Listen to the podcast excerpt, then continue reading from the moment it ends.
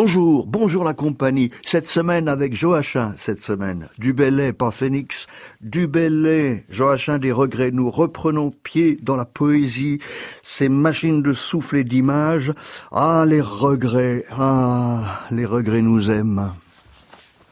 Je me ferai savant en la philosophie, en la mathématique et médecine aussi, je me ferai légiste et d'un plus haut souci, apprendrai les secrets de la théologie, du luth et du pinceau, j'ébattrai ma vie de l'escrime et du bal, je discourais ainsi et me vantais en moi d'apprendre tout ceci quand je changeais la France au séjour d'Italie.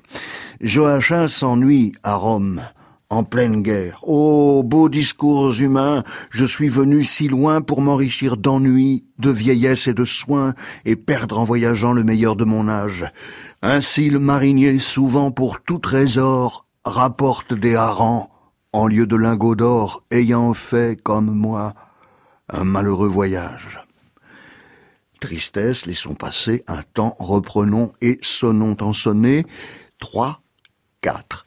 Heureux qui, comme Ulysse, a fait un beau voyage, ou comme Cestuila qui conquit la toison, et puis est retourné plein d'usage et raison vivre entre ses parents le reste de son âge. Quand reverrai-je, hélas, de mon petit village fumer la cheminée Et en quelle saison reverrai-je le clos de ma pauvre maison qui met une province et beaucoup d'avantages plus me plaît le séjour bâti mes aïeux que des palais romains le front audacieux. Plus que le marbre dur me plaît l'ardoise fine. Plus mon noir gaulois que le Tibre latin, plus mon petit liré que le mont palatin, et plus que l'air marin, la douceur angevine. As-tu lu Joachim du le poète, d'heureux qui, comme Ulysse, a fait un beau voyage, alors qu'il s'ennuyait à Rome, il écrivit 191 regrets à ses amis. Hmm. Ça, c'est Pierre Vinclair qui nous écrit en sonnet dans Sans adresse. Le parallèle avec du Bellay est facile à établir, car, m'encroutant à Shanghai, je suis si loin des miens, plutôt que d'ajouter à cette déception celle de l'impossible réception de l'œuvre, j'écris mon texte à un ami qui va me lire. Simple artisan, je prends son geste et le refais, maintes et maintes fois, c'est la trente et unième, mais ne veux plus dépenser mon à imiter les fétiches statues de commandeurs posant dans l'inimitable énergie prise de verre et la carte d'un territoire abandonné.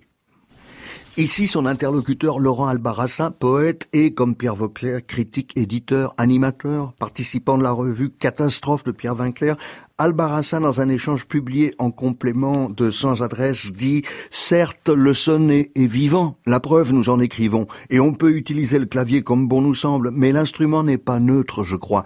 Choisir une forme ancienne pour parler du monde moderne, ça dit bien quelque chose d'un écart entre le poétique et le prosaïque, non ?»